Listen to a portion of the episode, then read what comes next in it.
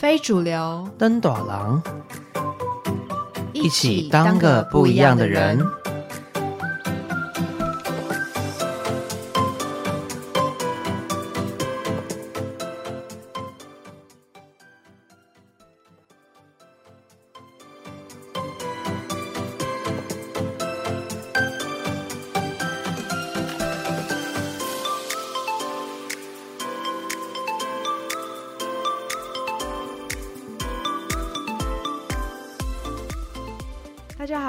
来到非主流登短廊，我是 Elva。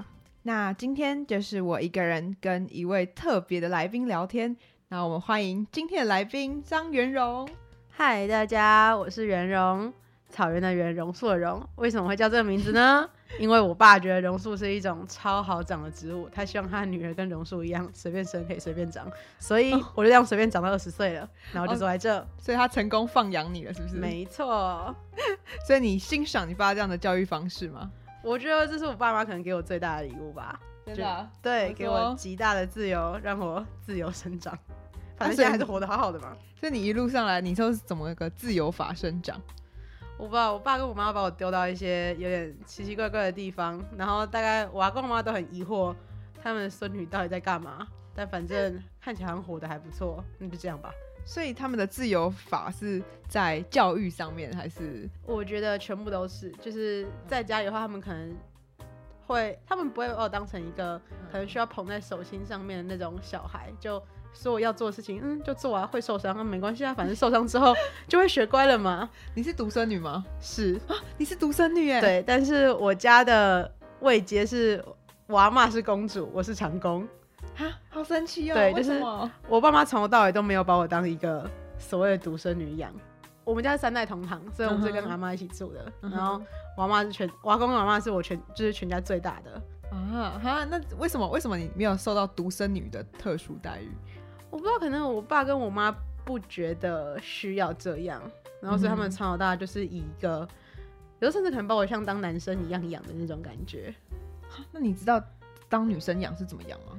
打扮的漂漂亮亮啊，然后可能类似，或者是有些东西啊不要做会受伤，然后什么娇弱，不要不可以搬重物。然后反正我爸妈没有在鸟这个的。真的假的？对，就是什么东西啊。你爸妈也很酷哎。对，就是他们真的就是把我当成一个极普通。的小孩在养，反正要工作的时候就去工作。所以你怎么比较出来这件事情呢？我小时候不知道，我是到长大之后，可能有些人就忽然发现我是独生女的时候，大家全 都很意外，是吗？对，就是我遇过可能一百个人，有九十九个人都会用一种哈的眼神看我，不然以为你是老大，是不是？对，可能会以为我是老大，然后什么我底下还有什么好几个弟弟妹妹什么之类的。嗯，可是你也有。独生女的气质就是很独立，然后蛮有主见的。哦，有对、嗯、这个有可能，因为我小时候很常一个人待在家，或者是一个人哭啊嘛。然后他们没有把我像关在温室里面，就是他们让我尝试跟自己去探索很多事情。可是你又没有试过，就是被关在就嗯被阻挠做很多事情的感觉。你怎么知道这样子相对起来是自由？可能就是从旁身边的人看到的吧，就发现哎。欸怎么好像这个事情不能做？怎么为什么他这些事情都被他妈妈说不能做？然后哎，我怎么好像都可以做？或者是哎，尤其是女生朋友对吧？对，就是有些时候，对，虽然能、嗯、能做那些事情，不见得是件好事啦，嗯、但是会发现哦，好像嗯经历过的有比较多一点，还蛮好玩的。那如果我从小是你身边女生朋友，那我们两个是应该算蛮大的差距。嗯，因为我们家两个女生，嗯，然后就是爸爸妈妈都保护的蛮好的，所以从小就很多不能做的事情，嗯，就是不能外宿，然后嗯，高中不能晚归，什么就是限制蛮多的。其实我觉得有时候限制也是会让我会知道我有时候想要冲撞的是什么，嗯，或是你不会有一种就是想要自己争取什么的感觉吗？我。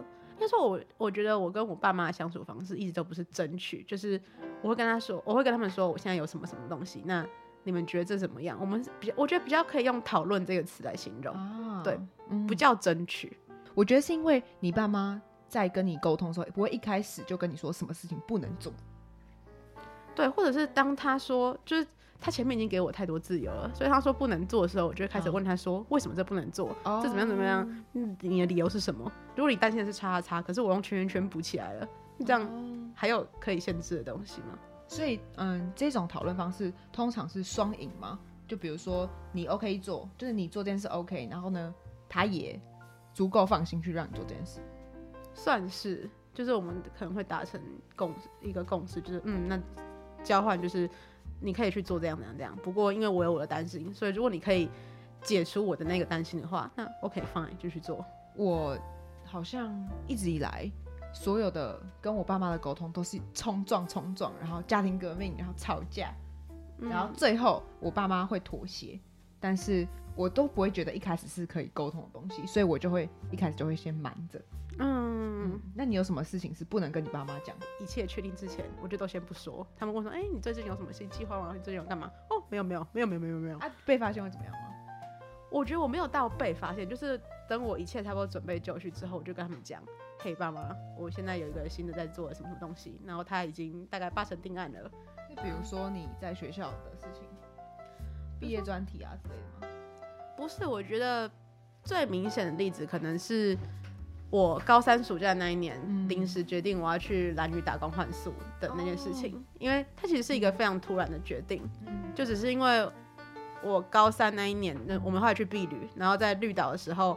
我们毕旅去绿岛，对，我们碧旅在绿岛啊，好酷哦。对，然后那个时候是绿岛淡季，所以我在那边的小岛生活过得很开心。然后我忽然就全班哦，全年级，对对对，没有，我们高中其实只有一个班啊，对，就是三十几个人一起去。然后那时候就是那样的小岛生活让我非常的舒服，嗯，所以我就很想要，因为我从我从小学开始，每一年的暑假，就是因为。我家是自己就是可能在做小本生意的，然后暑假是我们最忙的时候，所以我每一年的暑假通通都待在家里帮忙。然后那时候我就觉得这也蛮特别的。对，就是升大学的十八岁那一年，我想要送给自己一个礼物，就是我暑假想要做一点疯狂的事，对，或者是做过一个我真的很想过的暑假。对，就是已经过一样的生活大概十几年了。然后我觉得十八岁可不可以送自己一个礼物？然后所以我是所有东西已经查好，然后东西通通都可能差不多联络好，然后我就很认真的有一天约了我爸妈，然后跟他们说我今年暑假我想要干嘛干嘛干嘛。然后可是这样你们会少一个人力，所以我还是想要跟你们最后讨论一下，就是这是可以的吗？哎，那这样子他们一开始听到你都已经准备好了才跟他们讨论，他们不会觉得啊我觉得可能还是稍微会有点小 shock，就是没想到可能我已经就是我要去哪里，然后他那边可以提供我什么什么东西，然后我只要付我的可能我的船票或者我几月几号可以去可以回来，这个都已经规划好了，都算是规划好了。嗯，但是因为我那时候我一切东西都还是没有定下去，所以还是有可以讨论的。对，嗯、然后其实那时候我最主要想要找他们讨论的是时间，就是我哪个时间去是最不会影响人力的。嗯，对，然后跟他们讨论人手安排。所以那时候你想去蓝屿，是因为你呃那一年避旅去了绿岛，对，然后所以你想换个小岛对，因为我知道绿岛在旺季的时候，那个不是我喜欢我喜欢的状况。怎么说？因为我享受的是在那时候很没有人，然后我可以躺在我整天嗯整个晚上都躺在草地上看星星，然后等日出的那种感觉，哇，好浪漫哦。对，就是睡在草地上，然后而且那时候想，嗯，蓝雨，因为我小时候。嗯，我曾经碰过潜水，蓝屿是一个就是跟大海潜水的地方，对。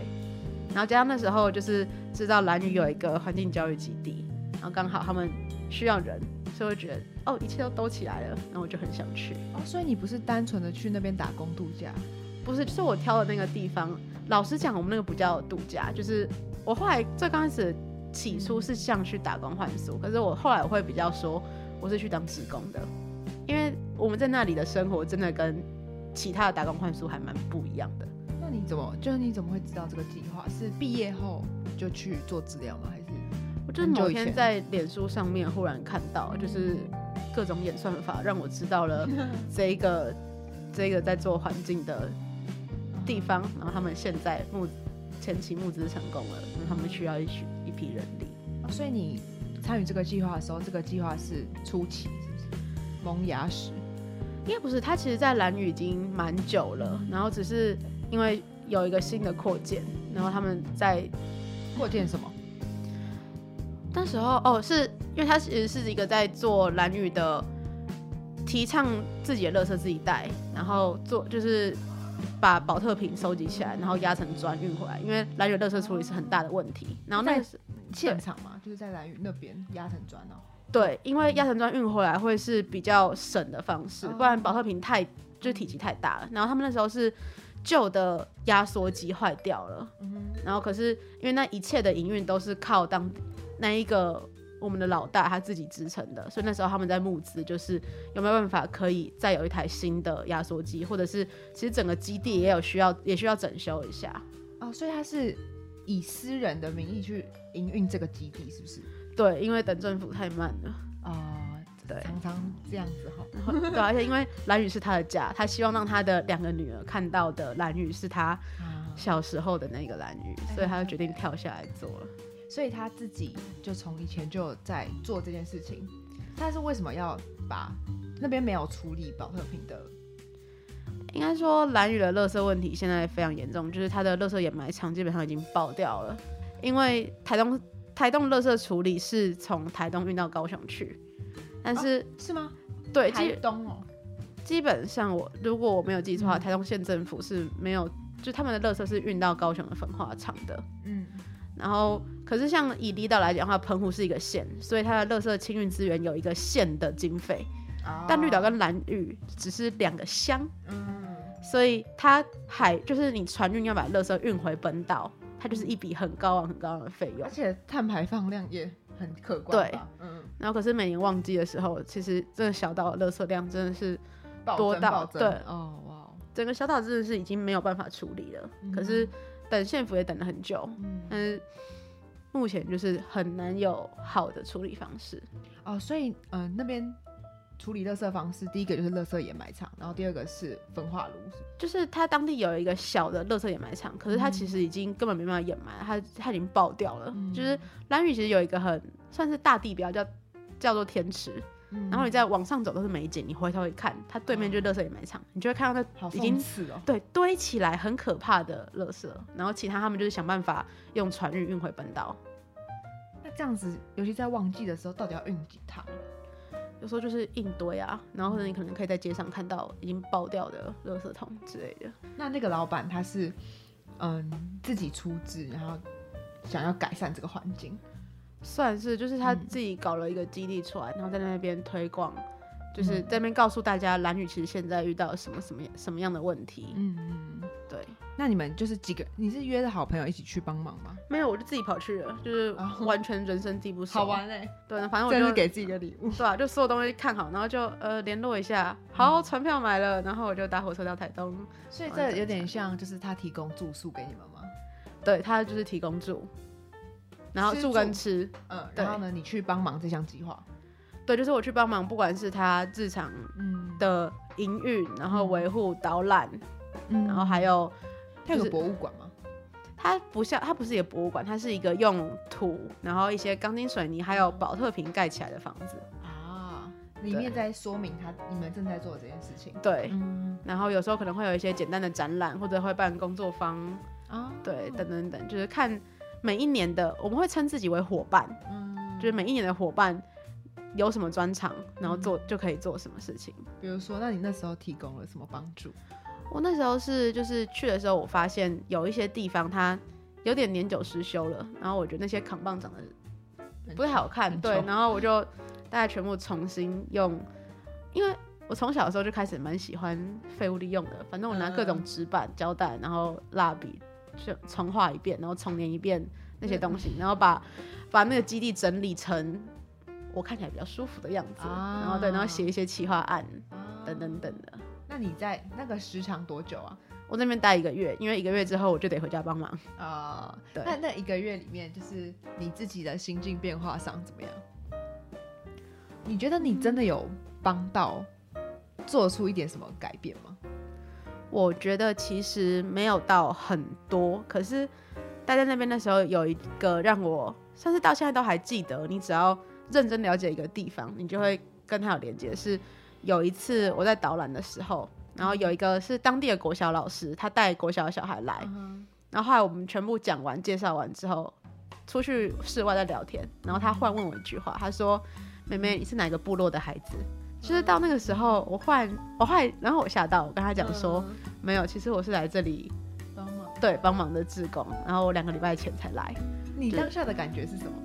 当下感觉是我被认可了，就是他会问我我是哪一个部落的孩子，基本上就是从他的前后文的话，我自己的理解是，他以为我是当地人，所以我才会对现在那些议题是了解的，或者是是，他不是被搞的，是你真的可以跟别人对谈那些东西。哦，对，然后那时候就让我觉得，哦，其实你真的待在一个地方，你好好去了解他。你可以对这个地方也产生认同感，然后或者是别人也会对，你可以让别人认为你是真的有准备，然后可以为这个地方发声的人。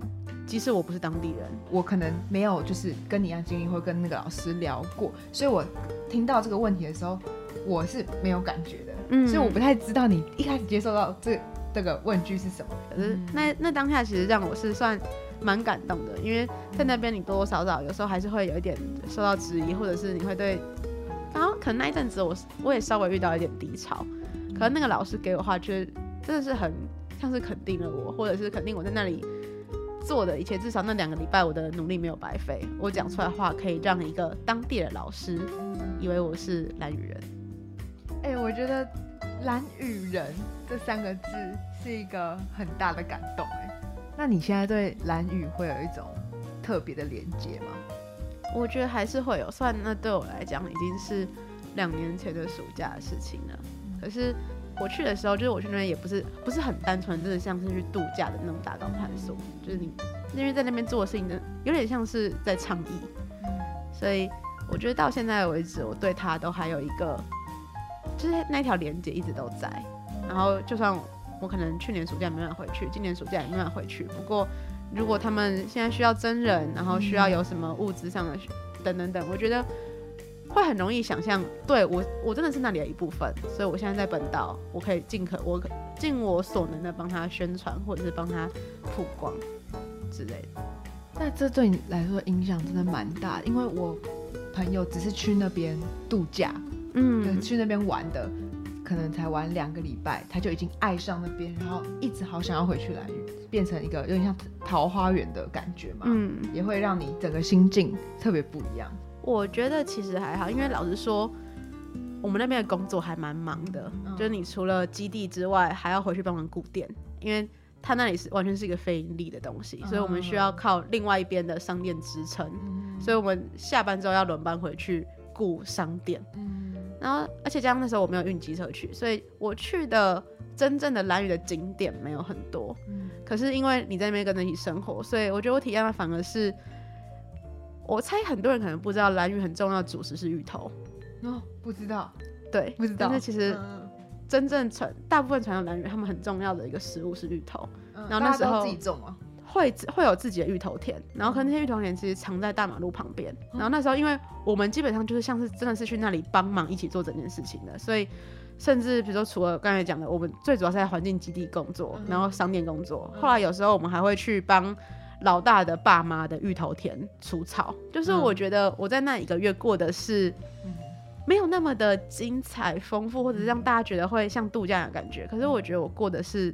兰屿人的生活，踏踏实实的蓝屿生活。对，哇，那你们不会自己想要就是去潜水啊？我觉得其实我去的时候，我要的就不是那个可能真的是可以玩的很疯狂度假的感觉。我想要的是小岛上的那种安静的生活。我想念那个小岛的宁静，或者是你其实骑机车，你只要一个多小时你就可以环完整个岛，那个小小的感觉。然后你可以很快的碰到海，很快的碰到山。然后另外它是一个就是。不是你熟悉的地方，可是因为有山有海，就是可以让我很自在的地方。哦，你本来就喜欢山，喜欢海，对。那、啊、你为什么会特别对山海情有独钟？我觉得可能是我从小到大在华德福的课里面，他们他很自然的带我接触了山跟海，所以华德福也是想让你们觉得大自然是很重要的部部分。我觉得有，而且就是他们他很。努力的要让我们亲近大自然，然后可以跟他好好相处，而且尊重他。就是他在课，他在从小到大的课程里面，我觉得算是默默的让我们学到这件事情，怎么让让你们耳濡目染有这些对山海的关爱吗？就可能在真的在我们课堂里面，他就排了很多跟山和还有跟海相关的，就是反正所有人一定要去登大山。大三指的是百月是是？嗯，哦，所以是全班规定，除非你真的是脚断了，然后什么气严重气喘这些，嗯、就是是不可抗力的东的因素。哦，所以它是一个教程的其中一部分，它是我们主要的课的其中一个，哦、就是很重要，嗯、非常重要的课，所以是全班一定要想办法互相帮忙，然后爬上那座山，或者是平常海的话也有相关的，就是可能小时候他就会想办法，就带你去溯溪，或者是哦，或者是去可能就是跟海接触海就对了，嗯，他有这样子的目的是为了什么？他没有。传达这个观念给你们吗？我觉得他没有跟我们讲目的，哎，对，是让你们频繁接触。嗯，你觉得他们就华德福让你这样频繁接触大自然的原因是什么？我自己觉得很重要的是，因为人生活在这个世界，一定就会跟环境相关。嗯，可是我一点都不相信什么“人定能胜天”这句话。我觉得那句话完全就是、嗯、就是一句自大又狂妄的话。嗯，对，所以。我们可以好好活在这个世界，一定是跟环境好好的共处才有办法。就是我们找到人类跟大自然之间的平衡。那它从小到大让我们，而且我觉得现在有一个很可怕的是，有些人可能会很害怕大自然，可其实你不要对他怎么样，他是会拥抱你的。嗯，那我们可能从小时候就开始，他就是你的另外一个大朋友一样，而且是一个很大很大，然后可以带给你各种惊喜的朋友。嗯，你认识了他，就是在你的人生过程中，嗯。你可以一直回去找他，然后他都可以带给你不一样的感觉。那他都带给你什么惊喜？我觉得在我高二那一年，有一阵子过得蛮糟的。然后我在遇到什么瓶？那时候就是很多最糟糕的事情同时都聚集在一起，然后又有又有一点升学压力啊，所以就是各种的情绪同同时灌来。嗯、然后那个时候我们在就是南湖大山的前一座。还没上南湖之前，有一座神马镇山。嗯、我们在神马镇草原上面，就是也算是野营吧。每个人那边独处四十，独处四十个小时。就你、哦、好酷哦！对，你跟所有人是隔离的。讲过。对，就是那里，你就真的只有你一个人。嗯、然后，而且我们说禁止带所带任何书，就是好，你不要玩手机没关系，可是你也不可以带书。嗯、但那个时间真的就是让你好好的跟你自己讲话。然后我觉得。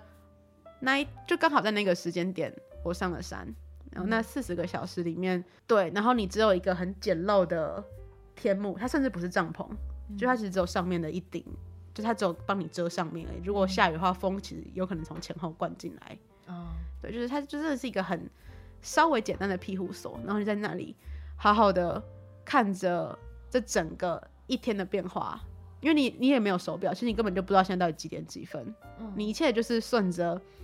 你的身体，或者顺着这整个外界的变化而生活，嗯、然后你也没有其他人讲话，你就只有你跟你的笔还有纸。为什么大家不会想要四处找朋友聊天吗？那是规定哦，有规定说只能跟自己相处。对，就是那四十个小时，就是让你跟你自己待在一起。对，那嗯，大家都有很大的想法，或是大家都都赞成这件事，或是。嗯，对，就是大家，大家对于老师怎么跟你们说，你们现在要开始独处四十个小时。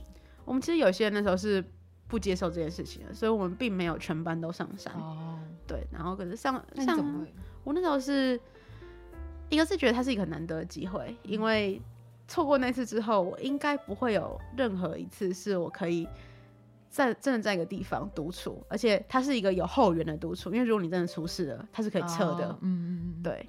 然后加上的时候就想说，好，反正我本来就很喜欢山，那就上去看看。我对独不独处这件事情没什么意见，反正我我本来就是一个很享受我自己一个人的人，毕竟是独生女放养长大嘛。对，然后就是在上面那四十个小时，我现在已经有点难回想了。可是我必须说那，那那四个小时确实对我自己有达到一种疗愈的作用，不管是那一阵子所有的身心轰炸还是什么的。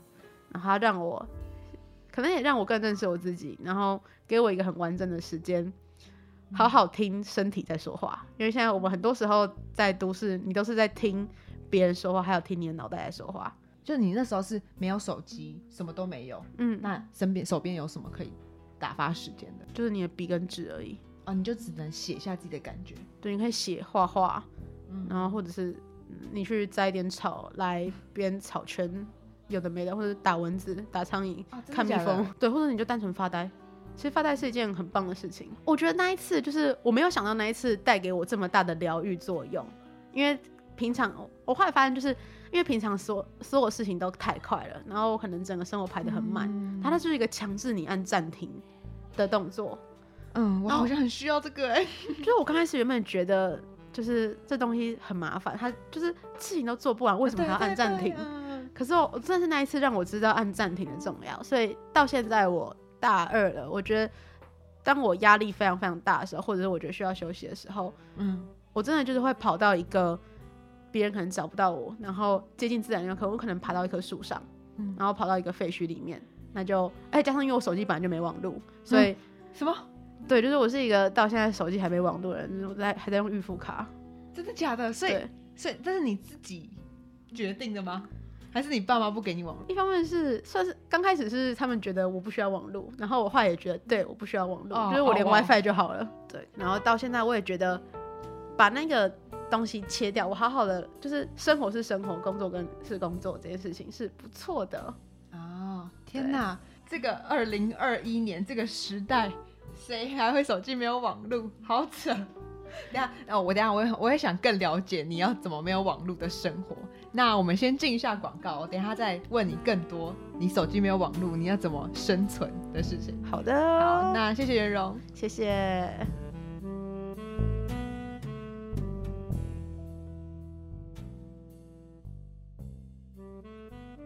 那接下来的广告时间会分享袁荣在节目上提到他的相关经验，就是他去。蓝屿的卡西布湾做环保志工的所有资讯，那这些资讯都是从粉丝专业文人之岛环保之道上面取得的。如果大家有兴趣的话，也可以去他们的粉丝专业看看。以下是他们的最新贴文：从二零一三年开始至今，由于各路伙伴的加入，卡西布湾才有今天的面貌。除了感谢之前参与和认同我们的朋友。也希望在新的一年能有更多的伙伴加入我们的行列。从一开始只是阿文哥独立自费回收垃圾，一直到今天，越来越多人齐聚在这条路上。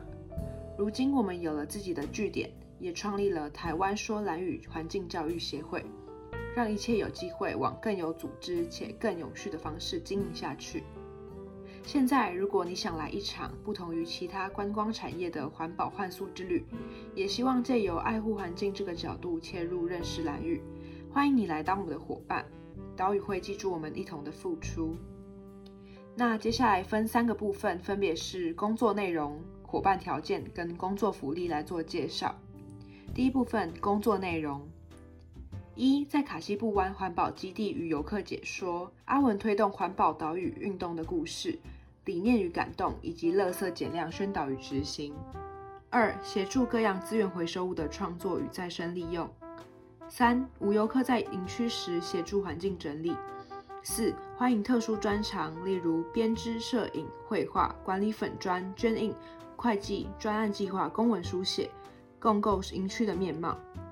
五、协助阿文杂货店结账顾店，可以协调轮班。六、组织未来创意发想。七、协助专案经理简单的行政工作。八、什么都不会也没关系，只要你对环境有热忱，都欢迎加入我们。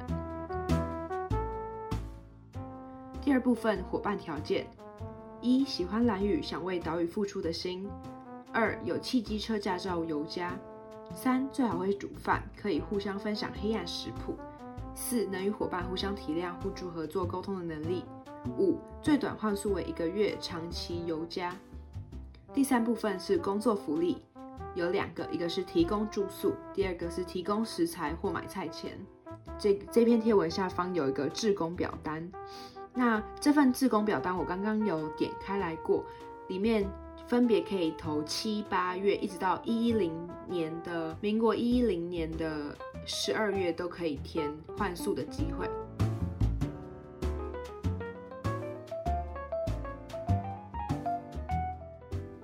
大家好，欢迎回到非主流登短廊，我是 Alpha。那刚刚我们有问袁荣，就是他说华德福带他们上到神马镇山去练习与自己独处。然后他也很熟悉，就是没有手机、没有网络的模式。那我现在来问问看，袁荣，为什么你可以不需要网络就生存在这个时代呢？你是原始人吗？我现在有时候自我介绍，我会直接讲说，你就是你们把我想象成一个原始人，会比较好理解。所以或许我可能真的是一个在现在这个社会里面还蛮像原始人的人吧。但是我还蛮以这件事情为傲吗？也不是为傲，就是。我觉得它是一个让我还蛮开心的标签啊，所以你喜欢不需要手机就能过活？对，应该说我很在意那个可能最直接的相处，或者是我很相信经验这件事情。啊、就不管是我亲身经验的一件事情，或者是我面对面跟某个人相处，嗯、就我觉得那是很难得的，也是我习惯的学习方式，或者是累积经验的方式。有时候就就专注在当下就好，或者不管是当下你遇到的人，还是你所在的环境，嗯，那边就有很多事情可以观察，然后不一定要一直都用这个神奇的长方形装置跟外界联系。所以你觉得你在你的世界里面接收的东西，以外界来说就已经够多了，不需要再一个嗯会给你更多资讯量的手机，是不是？应该说，在学习跟工作上的时候，我非常仰赖网络，因为它真的，它可以带给我更大的世界、更大的资源跟更多知识。但是，就是资讯量这么大，然后东西这么多的时候，很容易找不到自己是谁，或者找不到自己想要的是什么，嗯、因为你看到东西太多了。嗯、对，其实我采取的是一种很暴力的方式，我直接断开了这个联系。嗯，其实我在学测的那段准备时间，我是把我的智慧型手机换成智障型手机，嗯，就是最暴力的方式，那种在捷运上要打开那个翻盖式接电话的方式。嗯，我觉得这个是就跟学校直接带你们上山一样，是一个直接把你们从那个状态上拉出来的方式。对，就是如果你很难控制自己的话，它就是给你一个好的环境，对，然后让你可以直接直接戒断，对，嗯，然后我自己的话，就是因为我想要有好，我想要有好的生活，然后我觉得太常跟网络接触的话，有时候那个留给自己的时间会不小心的被剥夺了，嗯，所以那我就干脆刻意的不要有网络，那我就可以我该工作或者是该学习的时候就做那件事情。那手机上的娱乐呢？就比如说社群软体啊，或是看影片啊。我其实是一个超爱滑脸书的人，嗯、但是脸书对我来讲，它是一个资料库，就是你在上面你可以收到各种。我其实把脸书当成像在看新闻或者获取新知的地方。就像你去蓝屿的那个计划也是脸书，对，它就是脸书的脸演算法忽然跑到我面前的东西。啊、它叫什么计划？我忘记问了。它其实不是一个计划，它是一个地点，它叫做卡西布湾。卡西布湾，咖啡的咖，然后希望的希，部落的部落湾，它其实是中文翻译，因为它的真它真实名叫卡西布湾，它是达悟族语里面叫做堆垃圾的地方。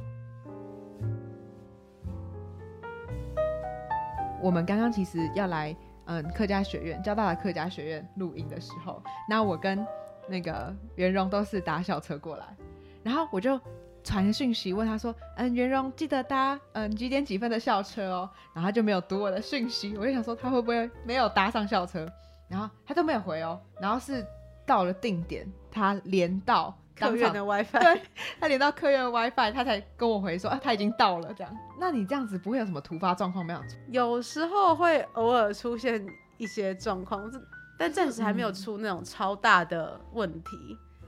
其实我觉得蛮厉害，就是你已经用你的方式找到一个既有的模式了。那你既然可以生活那么繁忙，然后加上没有网络，还过得那么好，那就是你刚刚讲到，就是华德福带你们上山嘛，嗯，然后几年级的时候登上第一座百岳的啊？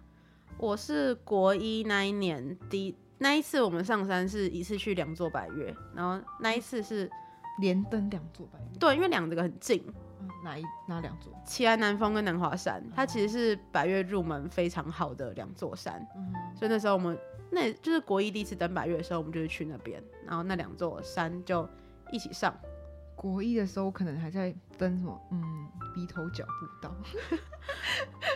那一次，哎、欸，那一次也也还蛮印象深刻的，因为那一次第一天的路途是三公里，然后那是我们第一次大家真的是重装，然后要，而且你一定得到专业的那种哦，对，就是华德福的爬山是你绝对所有东西都自己背，就是你你都带些什么？你食衣住行要的东西都要有，就是包。因为我们绝对不可能会聘背夫帮忙背食材，嗯、然后我们也不可能会有人帮你煮饭，嗯、所以你要吃什么就是自己背，然后你们小组要煮什么锅具那些一定都自己分，然后也不可能什么跟山屋租睡袋这种东西，嗯、所以睡袋一定也是自己背，就是所有一切你上山该有的东西，要让你自己活着的东西都得背着啊、哦。可是你是野养嘛，所以对，所以对这个蛮有兴趣的，对，而且。就是反正体力训练也都已经练了，然后后来那十那十三公里我觉得就还好，而且十三公里第一天是十三，而且那是一个逼迫你一定要走完的，就你没走的话你没地方住，所以你哭着也要把那十三公里走完。哇，天哪！然后我只记得我走到一半差点睡着，然后好像坐在路边的石头上，因为很累，然后我前后没有人，嗯、然后我还记得那一次是因为我们第一爬的第一颗上去的时候，我们班导。触怒了山神，嗯、就是那是在山上的一个算是都市传说嘛，嗯、就是每一座山都会有一个三角点，它就是标高的地方。嗯、然后大家都说三角点是不可以踩、不可以坐的，因为那是山神的家。嗯、然后我们老师那天、就是、三角点是什么？它就是它其实就是一个小小的点跟一个一个小柱子，它就是专门测这一座山它标高到底是多少的那一个基准点。哦、然后它基本上就是也都会以那个点当做可能这座山的中心还是干嘛的，哦、所以大家都会通常会。拿着牌子或什么跟三角点拍照，然后说我们老师就不知道是调皮还是干嘛，嗯、他就一屁股坐在三角点上，哦、然后就下雨了。哦，真的假的？对，然后雨下超大，那么灵吗？就过没多久马上就下，哦、那时候我们就说他真的他真的惹到山神了，所以那时候就是大家已经前一天就很累，所以我们有登上去。主峰的人就很少，就有有上起来南峰的人已经很少了，哦，所以不是所有人都成功登顶。对，就是有些人是到山屋，然后就不行了。山屋是住的地方，对，对对，就让你晚上住的地方叫山屋，哦、它就很像山上的旅馆那样。你有成功吗？有，我上起来南，而且后来因为下大雨，然后这样有些人很累，所以我们又一批人撤了。然后上南华的时候，那一年我好像是我们班唯一一个。生理性别是女生的，哇跟着他们一起上的南华，哇，remarkable。那时候就反正因为好像也没有到很，我那时候我体力还 OK，然后我我也没有失温或干嘛，所以我就说哦，难得来了，你就上去吧。哎、嗯欸，这个想法不错，都难得来就是要做到啊。对啊，反正又没有累到不能走，那。下次来不知道什么时候，就而且你下一次登百月，别人的数字是二，你的数字是三，第三座百月。虽然到底百月有几颗对我来讲还好，可是那时候觉得 OK，那就上一起上去，还蛮好玩的。那你目前登了几座？五座。对，其实只有五座，然后雪山上去两次。那里面行李通常就是有睡袋，然后锅碗瓢盆。对，睡袋、衣服，然后雨具那些，然后你的药品、碗、食材。而且我觉得，特别是你自己背之后，你会对整个过程或者是那个成就感会更好。而且我觉得，在那个过程中，你也会更认识你自己。可是上山的时候，我觉得就是你全身很累，可是你一步一步的，真的，哇，你真的爬到了山上，或者是，哇，我真的靠我的脚，然后走到了这里，或者是我跟着我的队友们，我们一起互相帮助，然后大家一起来的那一整个过程。那个感动真的是要当下有体验过这个艰辛的心智磨练，对，得到。而且真的就是因为一切东西都是你想办法靠你自己做到的，所以我觉得不管是对你意志力的锻炼或者是什么之类的，嗯，觉得都还蛮蛮不一样的。所以你之后有还有爬山的习惯吗？我们后来是高中毕业之后，因为我们有一群高中同学，就是真的是喜欢跑，在就是在山上跟海边的，然后大家都是过那种就是。就是我们在聚会的时候，所有手机已经都丢在一边，然后我们就是好好的跟彼此交流，对。然后我们现在有点像是我们的同学会吗？我们这一群人就是可能会一起揪，哎、欸，那个你登山向导考到了没？考到了，带我们上山。然后大家就东西订一订，反正现在大家也会开车了，然后就一车开到登山口，然后大家一起上山。我们一样会烤肉，但是我们就是大家背着食材，然后你可能溯过一条溪，攀几个岩，然后到一个莫名其妙的鸟地方，然后就在那里生营火烤肉。哎、欸，我觉得这个是华德福给带给你们很大的养分，而且把这个养成你们共同兴趣，然后把你们给你们这个机会全部聚在一起。对，而且在那里面就是。他就会回到我们，我们刚开始就是小时候会一起互相帮忙走过这条路，然后他就是一个真的是很真实的接触，因为反正这里什么也都没有，那我们就是聊彼此的故事，反正大家都各自是上在大学，你一定有很多事情可以分享，他就会变成真的是很纯粹的同学交流。嗯，那除了就是你这样子的兴趣的养成，那华德福还带给你什么？比如说教育上啊，还是你自己的观点？我觉得他让我一直对学习这件事情很有兴趣。这这也有可能是当初就是我爸跟我妈把我丢进去这间奇奇怪怪的学校，从来没有人听过学校的原因。因为然后因为我妈自己她有在教，算是自己教书，然后教就是自己开小小的班，带她认识的朋友的小孩。然后那时候她发现一件事情是，她因为我妈也是一个觉得学习很快乐的人。可是他发现他的学生好像都很讨厌学东西，他的学生都是一般国小生。对，就是可能可能教了几年之后，他发现这件事情，然后他那时候跟我形容是说，他觉得小孩的眼睛里面没有光，嗯，然后他觉得这件事情很可怕，然后他有点害怕我也变成眼睛里面没有光，或者是厌恶学习的人，所以我不知道他到底从哪里听来，反正他又听到了，依然有这么一间。怪怪的学校，嗯、然后而且反正好像还是公立的，所以他们就把我丢进去了。实验教育有分公私立啊？有，虽然公立的比较少，但是有啊，今年应该有，今年算是有越来越多，但是它是有分公立跟私立的。那、嗯、大家都会想去抢公立的吧？因为实验教育其实不便宜耶。对，所以我们学校才会后来人一直越来越多。暴增。哎，那你很幸运受到就是公立的实验教育。对，我真的觉得我是就真的太幸运才有办法这样。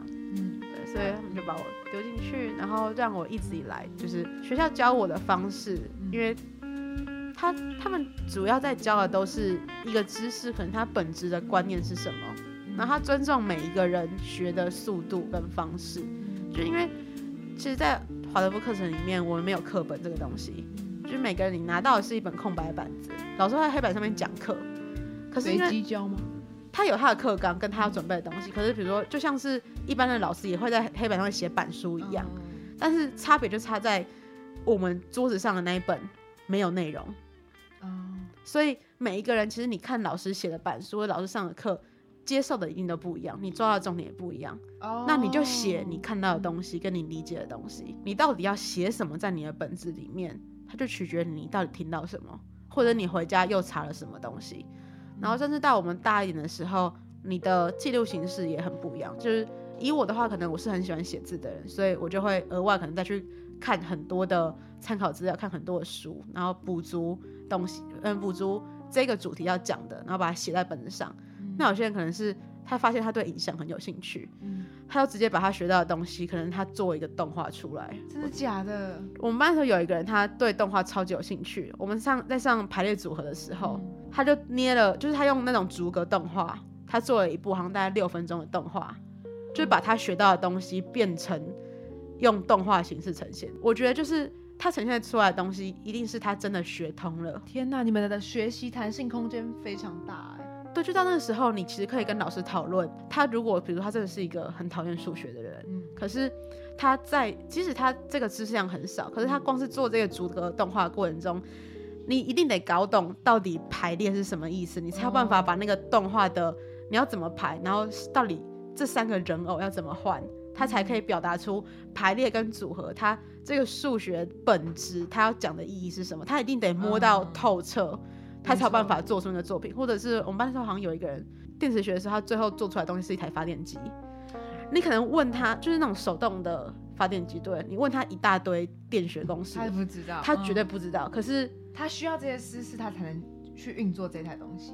对，但是就是到底可能什么东西跟什么东西摩擦，或者你的轮、你的机、你的那个轴要怎么转，才有办法发出这个电，他一定得搞懂，才有办法搞出那个发电机。所以我觉得这种时候就是，好，他可能在纸本测验上面，他绝对会爆烂，或者他拿不出什么成果。可是你可以说他不会吗？你好像也不能说他不会。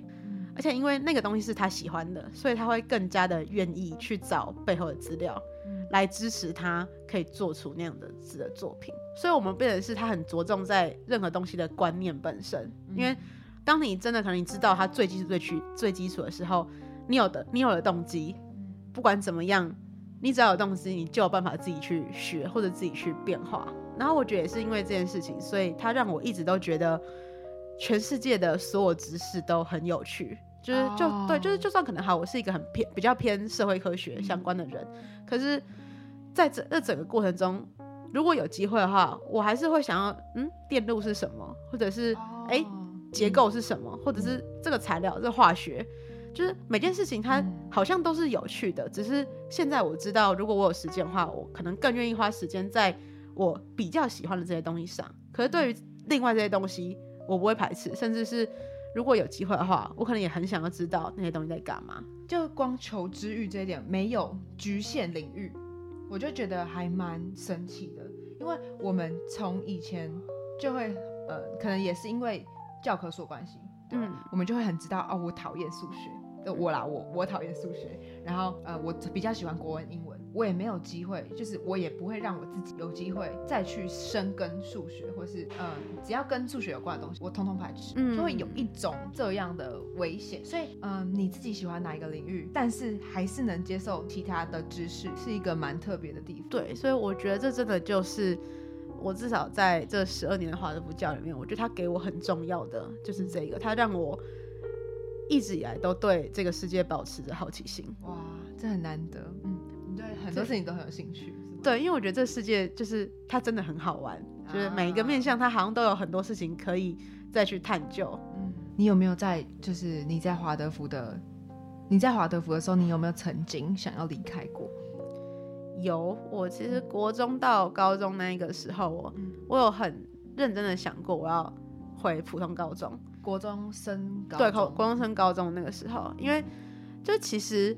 我对于教科书上的内容，还蛮感兴趣的。就是其实我自己在念教科书的时候，我觉得很好玩。除了国文课本以外，我觉得国文课本 非常糟糕。嗯，但是其他东西，我其实觉得上面写的那些内容都很好玩。嗯，所以那时候就是一边在准备会考，不是一个太可能太痛苦的事情，因为念那些书，念那些书是愉快的。然后那时候还有另外一个事情是，就是国中的时候，有时候会觉得。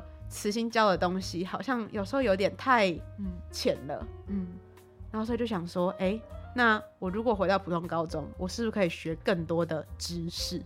哦、呃，就是比较踏实扎实的那些学科知识。对，那时候我忽然有一种就是我想要知道更多学科知识的感觉，嗯、所以让我稍微有点想，我是不是回普通高中呢？嗯，那什么让你选择继续留在华德福？我到后来那时候其实有一个。那时候有有一部分真的是赌气的，嗯，就是因为我从小到大都念这间奇怪的学校，所以大部分可能身边的亲戚还是会觉得，哦，这个可能长大就没出息啊，输在起跑点啊，Q 嘎啊什么什么之类的，就是各种都听过，嗯、可是，是不了解啦，就是嗯，对，因为你可能看起来好像真的就是别人在算什么数学习题啊，你怎么都没在算的那一种，然后可能那时候我国三的时候我就觉得，可是我觉得我有学到东西啊，嗯，我觉得。我没有，就是可能在笔试上面，我不见得真的可以，真的可以再多前面多多前面。可是我觉得这一我在这里的学习过程对我来讲是有学东西，而且是快乐的。所以那时候我听到别人说，就是我会，反正我一定会怎么样怎么样怎么样，我会就我还蛮生气的，而且我也觉得就是考不行，我是要帮我自己，或者帮我爸妈，或者甚至帮我这间学校争一口气。所以那时候我就想说，好，反正先不管，我就。好好的准备，嗯，然后再准。可是我觉得就是在很认真的准备会考，或者是很认真的考虑要出去外面的，出去呃回来普通高中念书的时候，可能就会更清楚的知道自己想要的是什么，嗯。然后所以那时候我最后就想说，我最后的结果是课本的书，其实因为你真的很多资源可以读，不管是你课后去补习班，嗯、你是可以再上一次课，然后你可以买自修，可以干嘛？就是嗯。课本上的内容，我要自己学，真的太容易了。可是，在体制外的学习，嗯你要额外自己学很难。嗯。所以那时候我想的就是，OK，那我就考一个我可以进全一兰任何一间高中的成绩，嗯。然后我决定留在这里。那一方面是帮我自己，就是我其实已经有一个底了，就是至少在国中部分其实没有差太远。嗯，所以我高中要自己念的时候是 OK 的。哦，然后这样子想很独立耶。对，而且另一方面就是我觉得它变成是我自己的选择，嗯因为那时候我自己嗯，我后来会觉得有一点是，嗯，我其实还蛮喜欢慈心带给我的那些东西，可是我很怕我高中之后，就是可能高一、高二、高三之后会后悔，嗯所以我想说好，那我把它变成是一个我主动的选择，因为当我有办法进全的任何一间高中的时候，我选择留下来，有选择权。嗯对，那以后的我自己就不可以说啊哦，那其实只是因为我考不上，所以我留在这边，然后就开始把一切的过错都责嗯都怪给国三的时候的自己。所以那时候就是我一切我都已经想好了，然后而且我觉得相较之下要念所谓学科知识上的书，我真的比较容易自己取得。嗯，那我觉得我在跟你交谈过程中，其实我就能蛮能感觉到你的想法跟其他人不太一样。就是其实我不确定这是不是你的教育经历，嗯嗯，跟我不太一样，或是跟大家不太一样。但是光你对学习这个东西跟我们的观点就不太一样了。就你的出发点其实是为了你自己喜欢，然后你也很知道你会从学习上面得到你什么喜欢的东西，嗯，得到热忱，得到你更想得到其他求知欲的部分。我觉得华德福实验教育不一定适合所有人啦，但是至少在你身上，我是可以感觉得到你对你的成长经历的感谢的。对，嗯我也非常同意，就是实验教育它没有很适合所有人。嗯然后我就是又回到我真的很幸运，就是我嗯刚好或许是适合这件事情的人，所以我可能这一度才会也是走的还蛮顺遂的。嗯，我也觉得，就是跟你交谈过程中，我还蛮开心的，可以就是得到一个很平静、很快乐的感觉。嗯，那我很谢谢今天你跟我聊那么多，然后也让我今天录节目录得很开心。谢谢，好，谢谢袁荣，谢谢大家，拜拜拜，拜拜。